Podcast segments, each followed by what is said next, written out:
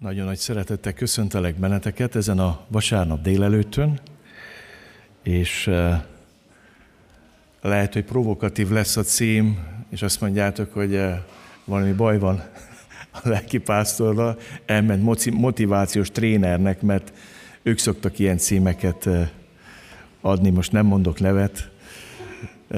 Vannak ilyen guruk, akik tanítanak minket élni, és elmondják sok pontban, néhány pontban, hogy mitől leszünk különlegesek. Egy kicsit provokáció ez a cím, megmondom őszintén. És ezt a tökéletesek szót, ezt tehetném akár idézetbe is, idézőjelbe, bocsánat, de azért mertem ezt a címet adni, mert a mai igében elhangzik egy olyan mondat, hogy akik tökéletesek vagyunk, így gondolkozzunk.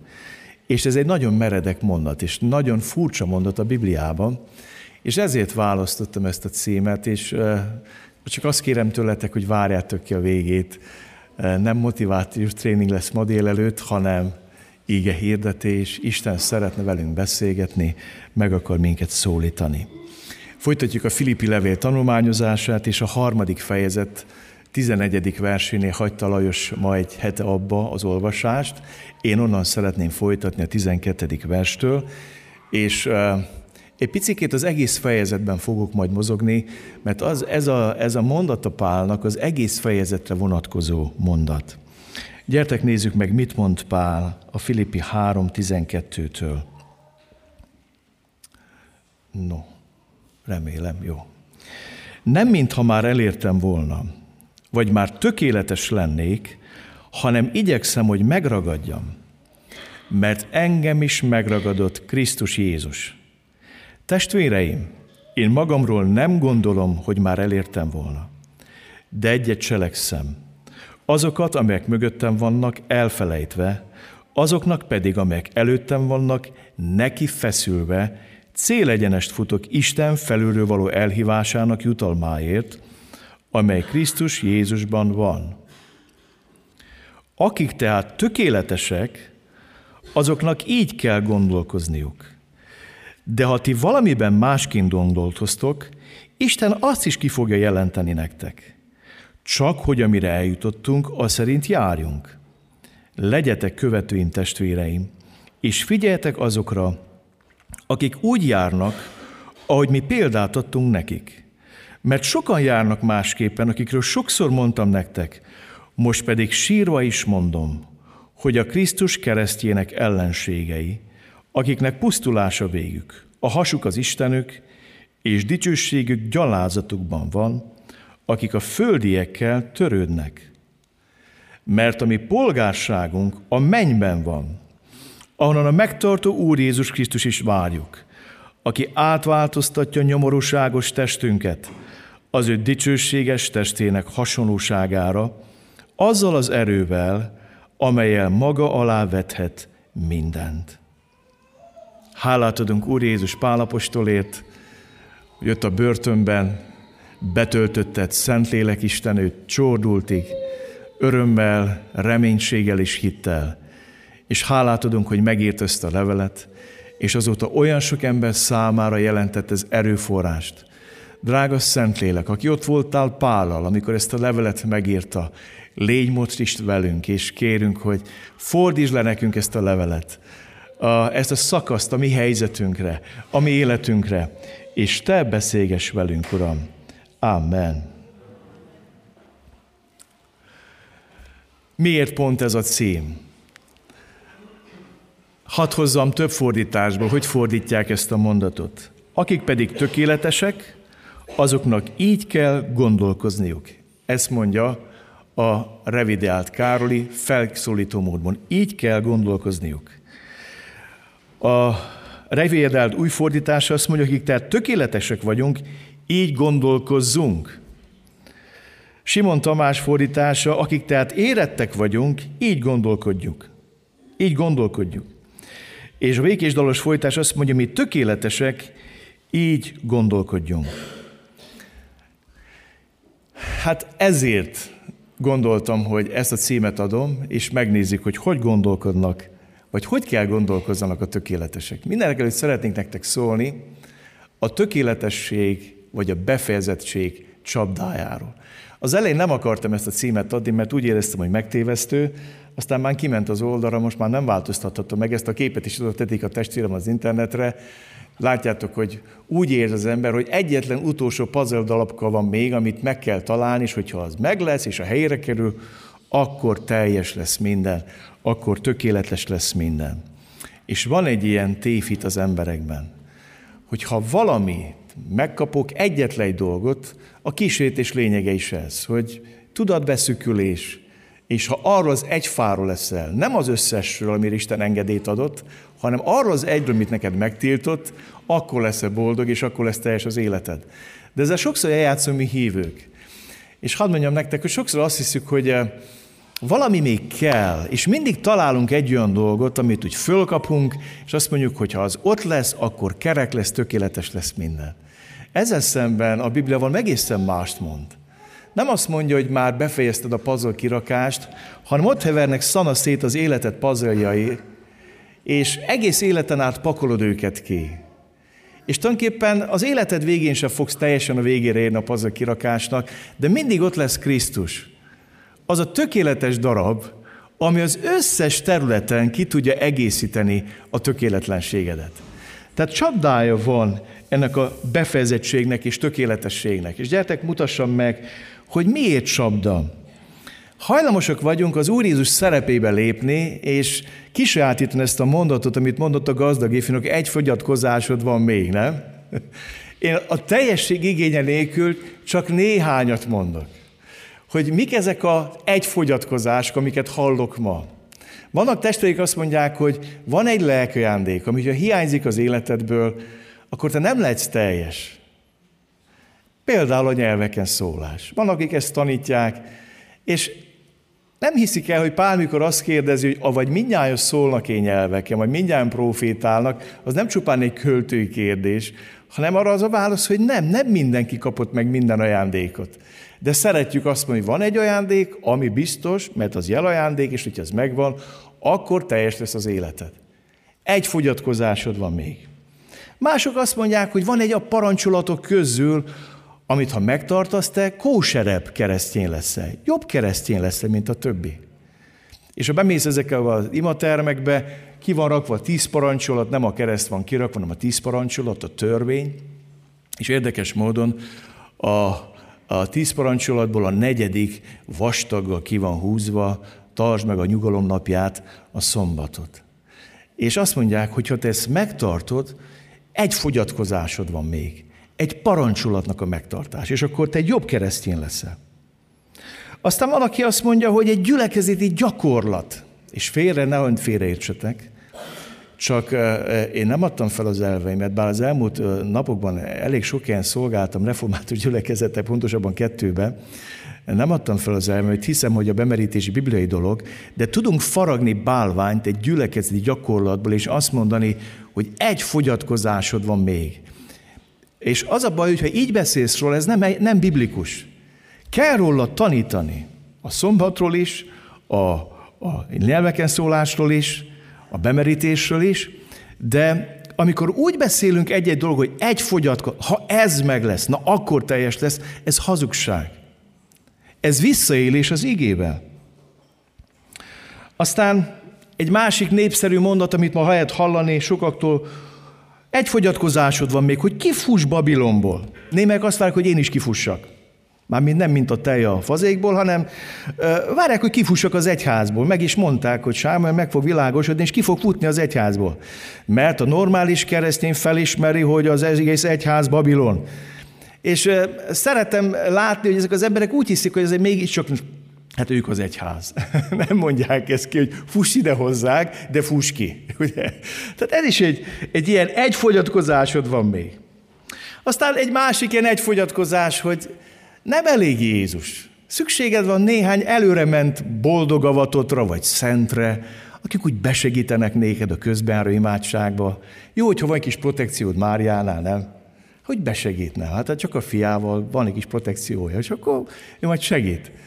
És, és akkor minden szentek segítsetek, nem? Nem sokára jön ez a nap. Minden szentek napja, ugye? És ezek mind olyanok, egy fogyatkozás. Nem jó. Nem jó. Ez a tökéletesség és a befezetnek a csapdája. Mit hoz maga után ez? Miért hívom, hívom ezt egy csapdának? Ad egy hamis biztonságot és megelégedettséget. Sőt, sokszor felsőbbrendűséget is ad, meg különbnek érezzük magunkat másoknál. Mi a gyülekezeten belül, vagy az egyházon belül egy külön szövetséget alkotunk. Rágjuk a gittet, és büszkén nézünk egymás, ugye te is a gitted rágod, ugye, hogy finom Gézu? Úgy, hogy ez az igazi gitta jó. Értitek? Tehát, hogy van egy, ad egy ilyen hamis önteltséget, magabiztosságot. Aztán vakká tesz arra, hogy észrevegyük Isten munkájának sokszínűségét és szépségét hittestvéreink életében. Eh, ma egy hete, meg tegnap egy hete két különböző református gyülekezetbe szolgáltam. Ez egy 20 éves plántálás, ahol ma egy hete voltam, ahol pedig tegnap voltam, ez egy 32 éves plántálás. És uh, el kell mondjam nektek, hogy nagyon sokat tanultam tegnap. Ők azzal a szándékkal hívtak, hogy én tanítsam őket, de szerintem is sokkal többet tanultam tőlük. Káposztás megyeri gyülekezetben voltam, református gyülekezetben, és amikor beléptem, szó szerint megcsapott a szeretet, nem tudom másként mondani. Megütött. És direkt félrehúzódtam, hogy lássam, hogy ez csak nekem szólt, az előadónak, vagy eh, figyeltem, hogy hogy fogadják az emberek, és ő nagyon mélyen megérintett. Mindenkit személyválogatás nélkül legnagyobb szeretettel köszöntöttek, és nem csak az ajtón álló. Ez volt a megdöbbentő, hogy nem csak az ajtón állók, hanem azt vettem észre, hogy ezek tényleg közösségben élnek, pedig nem kevesen voltunk tegnap együtt, és olyan jó volt ezt látni, és mondtam is nekik, hogy lehet, hogy ti ezt nem veszitek észre, megszokottátok már, de ez nem természetes. És olyan jó volt látni, hogy bármilyen állapotban, ruházatban, volt, akire rá volt írva az életnek a nyomorúsága. Azt is megölelték szeretettel, és köszöntötték. Olyan jó volt ezt látni. Amikor ilyen gittegyleteket alkotunk, és azt mondjuk, hogy egy fogyátkozásod van még, és ennek mentén kialakítunk egy külön klubot, a mi klubunkat, akkor megfoszt minket attól, hogy kezdjük felnyílni a szemünk azokra a kincsekre és értékekre, amik Isten Krisztus testében elhelyezett.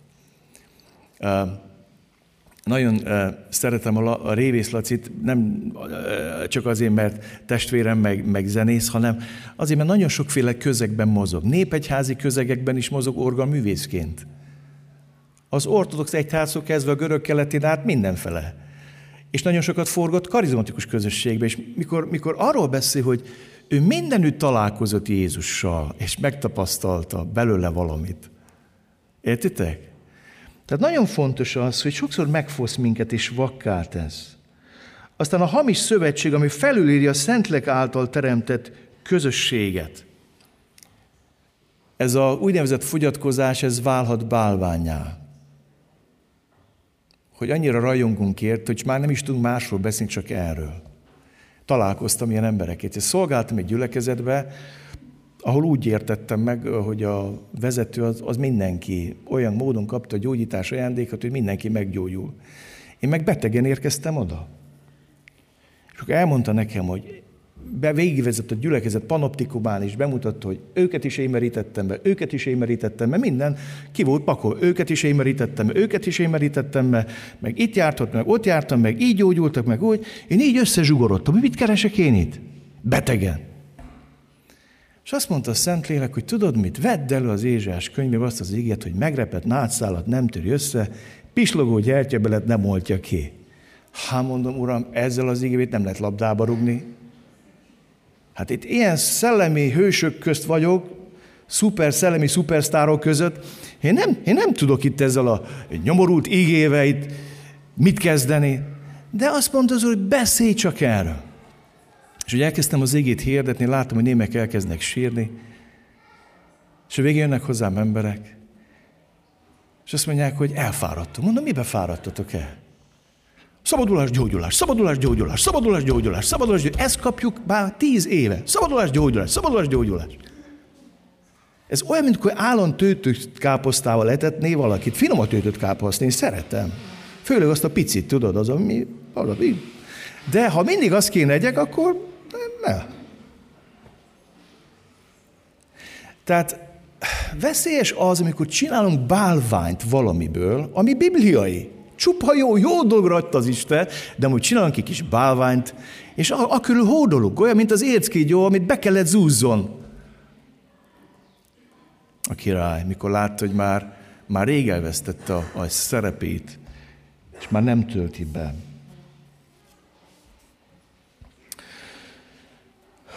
Aztán a másik csapdája tökéletességnek, hogy kényszeresen törekszünk a testvérénket tökéletesé tenni. Úgy érezzük, hogy oda kell menni, és el kell mondjuk hajni, egy fogyatkozásod van. De Ildikó, neked is ugyanaz a fogyatkozásod. Meg Géza, neked is ugyan, hát mindenkinek ugyanaz az egy fogyatkozása van, értitek? De ez a tökéletesség és a, a, a befejezettségnek a csapdája. És azon gondolkoztam, és itt utalok a ma egy het égére, hogy mit tudta úgy felbosszantani Pált, hogy azokat a zsidók, akikről azt mondta, hogy inkább kész lenne meghalni értük meg, hogy ő ne kerüljön be a mennybe, csak ők bejussanak, már melyen Mózes imádságokba magasodott fel Pál. Itt a, a, a ma egy het égében azt mondja, óvakodjatok az ebektől vagy kutyáktól, őrizködjetek a gonosz munkásoktól. Ezt olvastuk. Őrizkedjetek a megmetéltektől. Hát itt a népéről beszél. Azokról az ügybűzgó zsidókról, akik Jeruzsálemből elkezdték látogatni azokat a gyülekezeteket, ami Pálapostól szolgálata nyomán született. Ezek az emberek nagy része pogányokból lett, megtérő lett. Pál mindig a zsinagógába kezdte, amikor zsidók elhajtották, akkor mondta, gyerekek, akkor megyek a pogányokhoz. Fontos volt, hogy elmondjam nektek a keresztről szóló beszédet, de megyek a pogányokhoz. Mit hirdetett Pál? Az evangéliumot. Miről szólt az evangélium? Jézus Krisztus kereszt haláláról, Isten válasz a bűneinkre, és Jézus Krisztus feltámadásáról, Isten válasz a bűneink következményére. Ezt az evangéliumot hirdette Pál, ezt kapta Jézustól.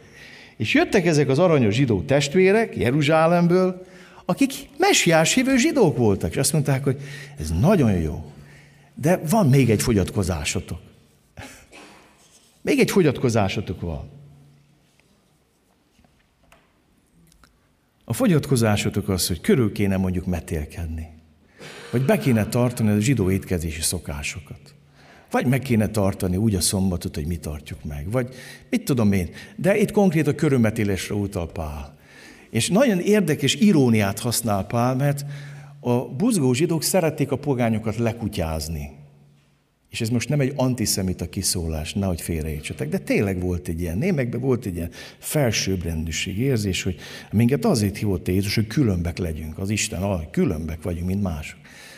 És nem az a pogányok világossága legyünk. És ez egy céltévesztés volt. És azt mondja Pál, hogy akik a pogányokat kutyának hívják, azok a kutyák. Ez egy kemény dolog, óvakodjatok a kutyáktól. Mert mi vagyunk a körülmetéltek, akik lélekben szolgálunk Istennek, és Krisztus Jézusban dicsekszünk, és nem a testben bízakodunk. És ezután Pálapostól hát nagyon bölcsember Szentlélek indítására felsorol hét dolgot. Tudta, hogy ki kell beszél. Itt a zsidóknál a hét a teljesség száma. És azt mondja Pál, hogy figyeljetek csak ide, én is tudnék mivel dicsekedni. És felsorol négy plusz három dolgot. Négy olyan dolgot, amiről az ember nem tehet. Azt mondja, körülmetéltek nyolcad napon. Egy nyolc napos kisfiú nem tudja magát körülmetélni, hála jó Istennek. Nem tudja, de végre lehet hajtani ezt a dolgot. Nem. Erre én nem tettek, azt mondja Pál. A második, Izrael nemzetségéből vagyok. Én nem betérő prozelita vagyok, és zsidónak születtem. Azt is meg tudom mondani nektek, hogy melyik törzsből való vagyok. Nem akármilyen törzs.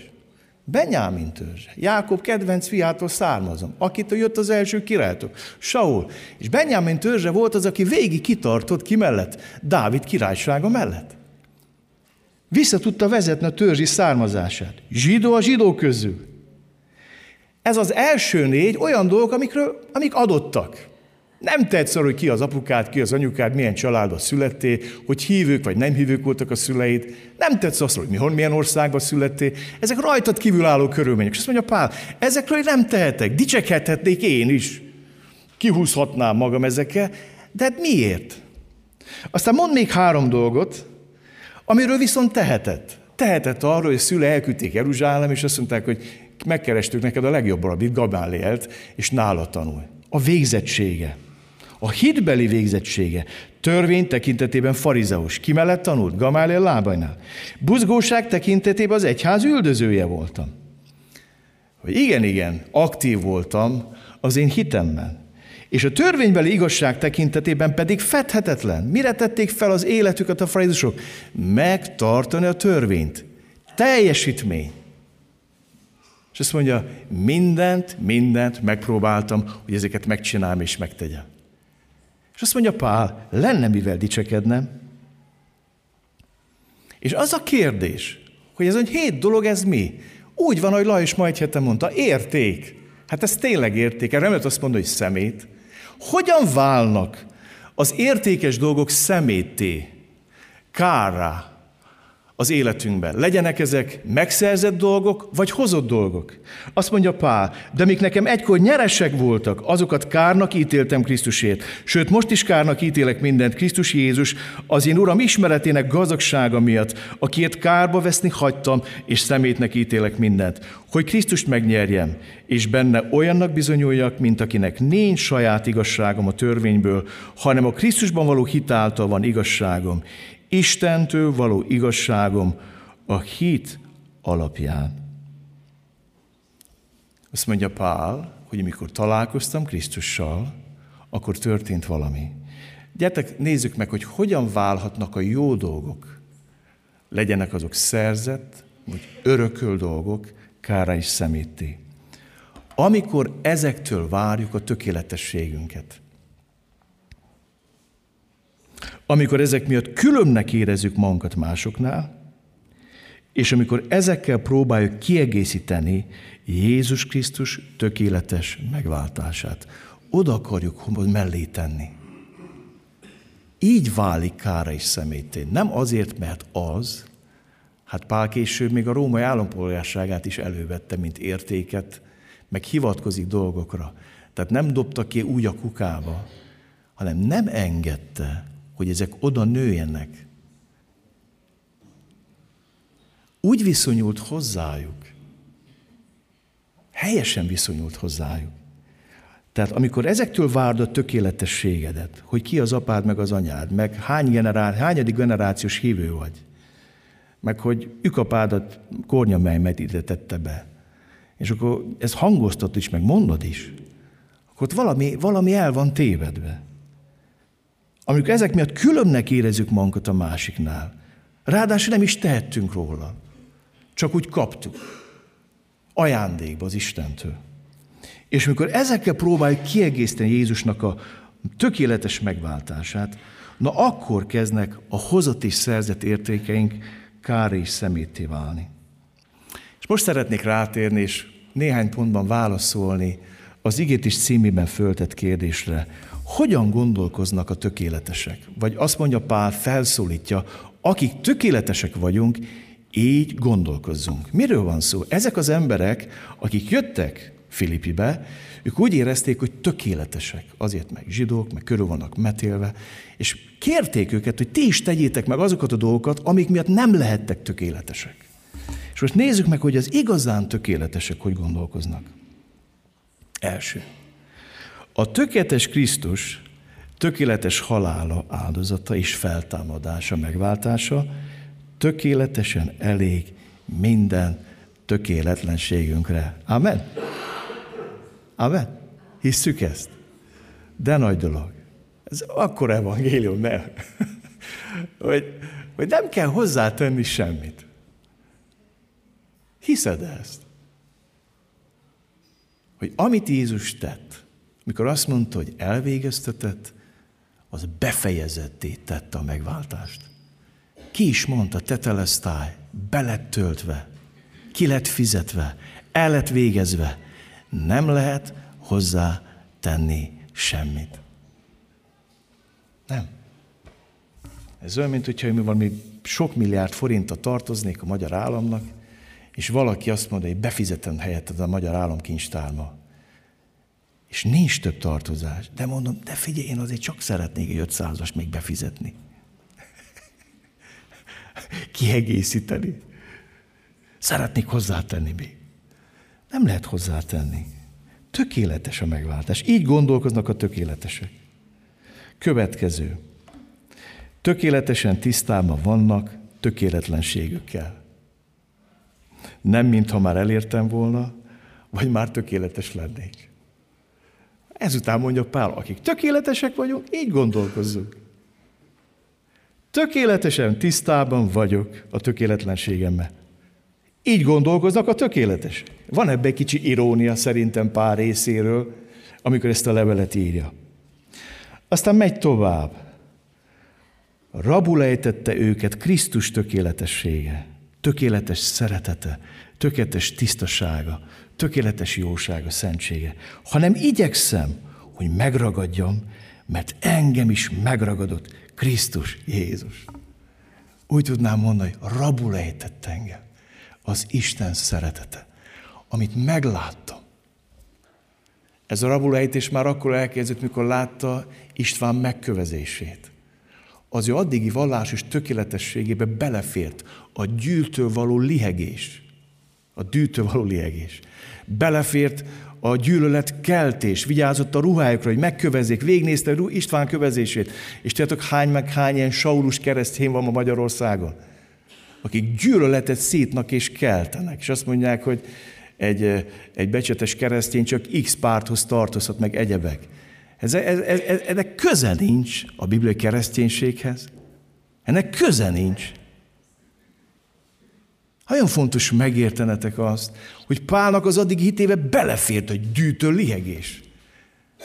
És azt mondta, hogy itt valami borzasztó különbség van. Hát nem volt ő buta, István meg köztünk. Mi tökéletesek vagyunk, és itt kövezzük agyon ezt a tökéletlent, eznek meg ragyog az arc, és azt mondja, látja, megnyit eget. És az Isten embernek fiát az Istennek a jobbján állni. És azt mondja, Istenem, bocsáss meg nekik, ne tulajdoníts nekik ezt a bűnt. Ugyanazt így át mondani Jézus. Hát borzasztó ez a különbség. Mi történik Pála? Rabul ejti őt a Krisztus szeretete. Nem tudsz addig tökéletes lenni, amíg az a szeretet rabul nem ejt. Azt mondja, megragadott engem a Krisztus, és azóta nem enged el. Ezért mondja később azt, hogy Krisztus szeretete szorongat minket. Mert egy érdekes szót mond Pál, gyötör. Krisztus szeretete szorot, szorít minket, szorongat minket. Mert azt tartjuk, hogy ha egy meghalt mindenkért, akkor mindenki meghalt, és azért halt meg mindenkért, hogy akik élnek többé, ne önmaguknak éljenek, hanem annak, aki értük meghalt és feltámadt. De nagy dolog ez. A rabulejti Krisztus szeretete. Hogyan gondolkoznak a tökéletesek? A tökéletesek az úton levő közössége. Valaki azt mondta, hogy az egyház az úton levők gyülekezete. Nézzétek, mit mond Pál. Testvérém, én magamról nem gondolom, hogy már elértem volna, de egyet cselekszem, azokat, amelyek mögöttem vannak elfelejtve, azoknak pedig, amelyek előttem vannak, nekifeszülve, célegyenest futok. Isten felülről való elhívásnak jutalmáért, amely Krisztus Jézusban van. Úton vagyok, azt mondja Pál. Pályán vagyok, versenypályán vagyok, vagy mondhatnám úgy is, keskeny úton vagyok. Bizonyára sokan túráztatok már. Keskeny úton menni hegymedetben nem egy könnyű műfaj, hegyet mászni. És ott sokféleképpen lehet menni.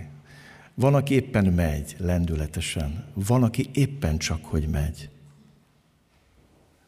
Van, aki éppen pihen és megáll. Van, akinek éppen adnak egy palack vizet, és átveszik a zsák, és azt mondják, viszem helyettet, hogy tudj jönni mellettem, tarts ki. Hegymenetben túrázni keskeny úton nem egy könnyű műfaj. Ahány ember, annyi állapot, annyi helyzet.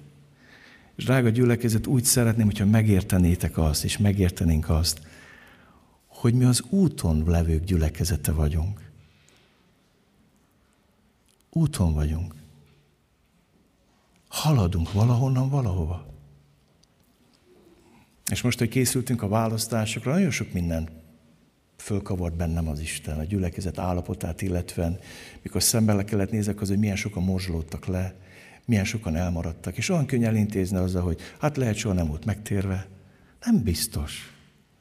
A dolog, amit tegnap tanultam ezen a, ebben a gyülekezetben, tudjátok mi volt? Hogy volt bizonyságtevés, meg volt bizonytalanságtevés. És nem értettem, hogy mi az a bizonytalanságtevés. És kiültettek egy asszonyt, akinek nem volt ereje önmagában beszélni és bizonyságot tenni, aki kimaradt a gyülekezbe és lemorzsolódott különféle traumák és nyomorúság, családi problémák miatt. És úgy, úgy hitte, hogy neki már nincs a gyülekezetbe. És szégyen érzetében nem mert elmenni a gyülekezetbe. És valaki megkereste, és azt mondta, hogy gyere, mert itt a helyet köztünk. És arról beszélt az asszony, hogy én úgy éreztem, hogy én már nem vagyok méltó, hogy a gyülekezetbe járjak, nem is tudok, megbuktam a házasságomban, a családomban, tönkrement minden körülöttem. Valaki utánam jött, és azt mondta, hogy gyere, menjünk tovább. gyere, menjünk tovább. És azt mondja, hogy odaálltak mellem, mellettem nem egy ember, nem két ember, hanem sokan. És sokszor akkor hívtak fel, mikor teljesen el voltam csüggedve, és azt mondtam, hogy vége mindennek. Visszatértek szenvedélyek az életében, meg sok minden. Az egyház az úton levők egyháza. Kedves, néha az az érzés, hogy ma egyháza átalakult, színpaddá és produkcióvá. És legtöbb gyülekezetben kezdik ezt a módit átvenni. Színpad és produkció. A Bibliában mást látok, oltárt és áldozatot. A kereszt az egy oltár. És aki azon van, az áldozat. A kereszt az nem színpad, és Jézus kereszt halál nem produkció.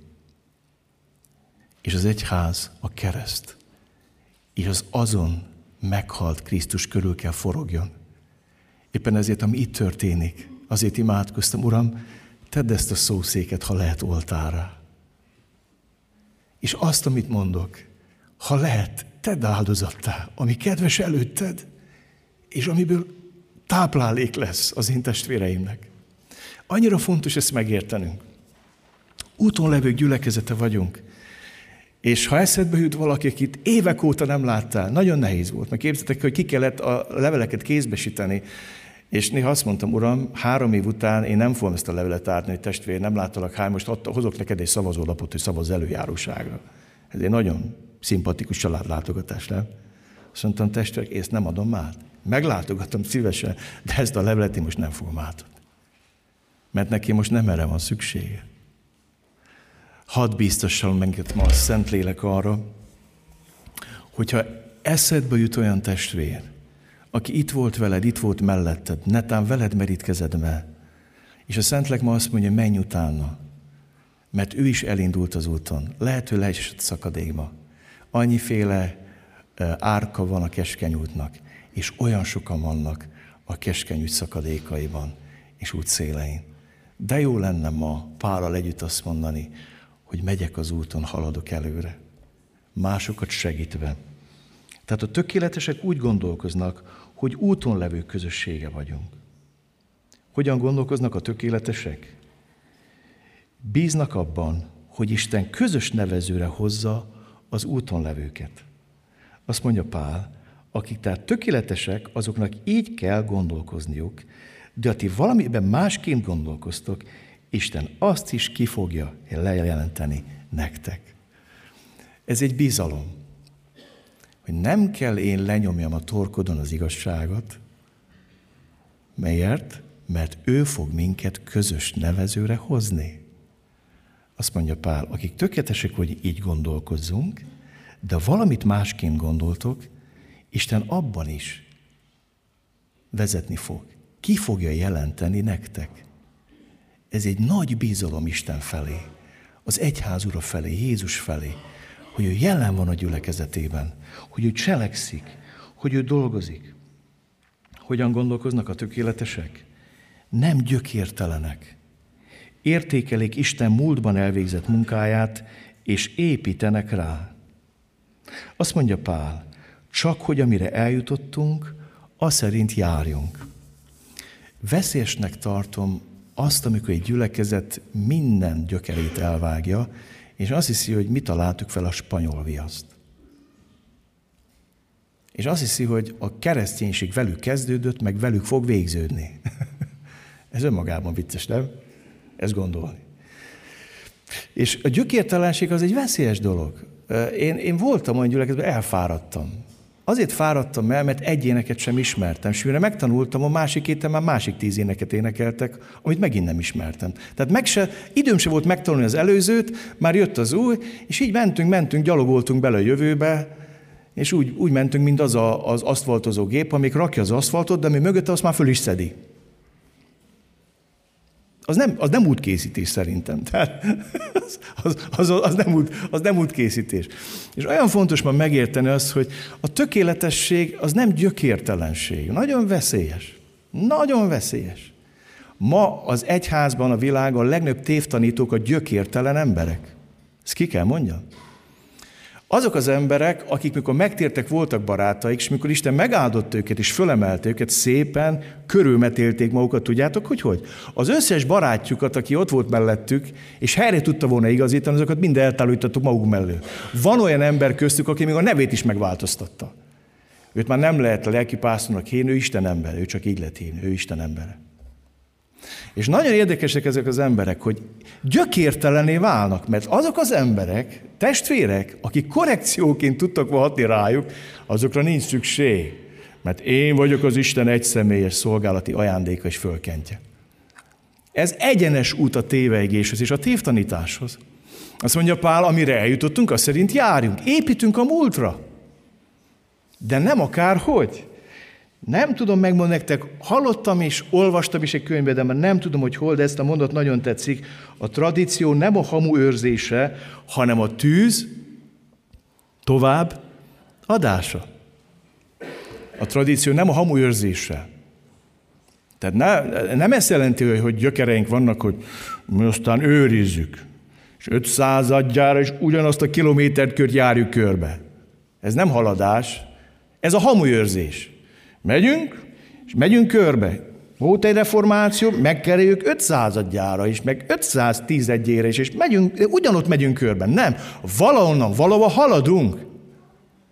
Mert a tradíció ez nem a hamu őrzés, hanem a tűz továbbadás. Meg kell ragadni a múltból azt, ami tűz volt, ami a Szentlektől volt, ami jó volt, és azt vinni kell tovább, lehet, hogy új formákban, de az üzenetet meg nem változtatva. A tökéletesek így gondolkoznak, nem gyökértelenek. Hogyan gondolkoznak a tökéletesek? Hiszik, hogy tökéletlenségük ellenére követhető az életük a hitelességük miatt. Nézzétek, mit mond Pál.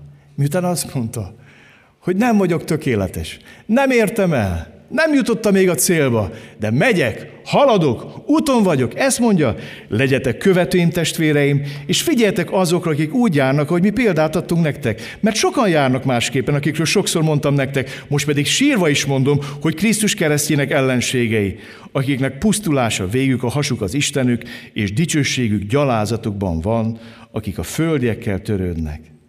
Azt mondja Pál, hogy tudom, hogy nem vagyok tökéletes, de törekszem a hitelességre. És ilyet mer mondani, hogy gyere velem, csatlakozz hozzám, kövessük együtt Jézust. Olyan nagy szükség van erre. Hadd mondjam nektek, hogy gyülekezetünk nem fogja tudni átlépni ezt a létszámi Rubikont, ha nem kezdünk el tanítványi kapcsolatokban gondolkodni. És ezzel hadd mondjam nektek, ez, ez egy tudom, hogy nagy kihívás. Ez arról szól, hogy éljek hétközben tanítványként, és azt mondjam valakinek, gyere velem, szegődj mellém, menjünk együtt. Nem fog menni. Ezt meg lehet csinálni a házi csoportban is, még kisebb közösségekben, meg lehet csinálni úgy, hogy az Úr a szívedéhez két-három embert, meg lehet csinálni úgy, hogy a következő barátkozókkal te foglalkozol, és azt mondod, Sámuel, én felvállom azt, hogy egyik barátkozót felkészítem bemerítésre. Meg fogod látni, hogy mennyit fogsz növekedni, te is épülni. Fogok ebben segíteni, tehát nem csak úgy. De hogy, nem tudom, értitek? Megyek, gyere vele. Az a hogy túl intézményessé váltunk, és intézményesen gondolkodunk, és nem annyira tanítványságba. És azt mondod, de nem vagyok olyan, de nem ez számít. Kaptál szentleket? Kaptál. Isten gyermeke, Isten gyermeke vagy. És azt akar, hogy növekedj és fejlődj. Hogy mond valakinek, menjünk együtt. Nem tudom, hogy meddig fogsz vele együtt menni. Egy évig, két évig, három évig, négy évig. De légy olyan ember, aki azt mondott, hogy menjünk együtt. Nem vagyok tökéletes, de törekszek hitelességre. Menjünk együtt. Olyan nagy szükség van a gyülekezetben erre a gondolkodás. Hogy ne egy ilyen szószék központú, lelkipásztor központú, uh, úrszolgája központú közösség legyen a gyülekezet. A pásztor legyen egy a sok közül. Persze végzi a munkáját, de hogy, hogy mindenki tudja a dolgát is teszi. Követhető az életünk. Hogyan gondolkoznak a tökéletesek? És most már befejezem. Egy tökéletlen világban, tökéletlen testben, tökéletlen körülmények között, egy tökéletes ország polgáraiként, a remény embereiként élnek. Lehet, hogy már megmondtad ezt a szót, hogy nem mondod még sem, ennyiszer mondani. Egy tökéletlen világban, tökéletlen testben, tökéletlen körülmények között, egy tökéletes ország polgáraiként, a reménység embereként élni. Azt mondja Pál, mert a mi polgárságunk a mennyben van. Annal megtartó Úr Jézus Krisztus is vágyjuk, aki átváltoztatja nyomorúságos testünket az ő dicsőséges testének hasonlóságára, azzal az erővel, amelyel maga alá vethet mindent. Micsoda reménység. A tökéletes emberek a rabujai, Jézus Krisztus szépsége rabul őket. És a mennyi állampolgárságuk távlatából látják ezt a pusztulásra ítélt világot. És így tudnak a reménység emberei lenni. Szeretnél az lenni? El tudod-e mondani a Pállal együtt? Mert a mi polgárságunk a mennyben van.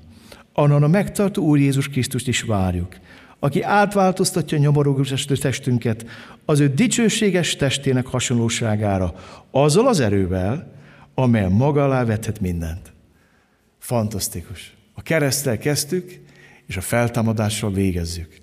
Milyen testhez? Az ő dicsőséges testének hasonlóságára. Jézus Krisztus feltámadása, egy új teremtés kezdete, egy új világ kezdete, dicsőséges teste van a mennyben, olyat kapsz majd te is, olyan lesz majd nekem is, ami nem lát nyomorúságot. De nagy dolog ez. De nagy dolog ez. És mindezt miért? Egy énekverse fejezem be az igéhirdetést. Nem kérkedem már semmivel. Nem is dicsekszem mással. Csak Jézusom keresztjével és feltámadásával. Miért kapok jutalmából? Én nem tudom, nem értem.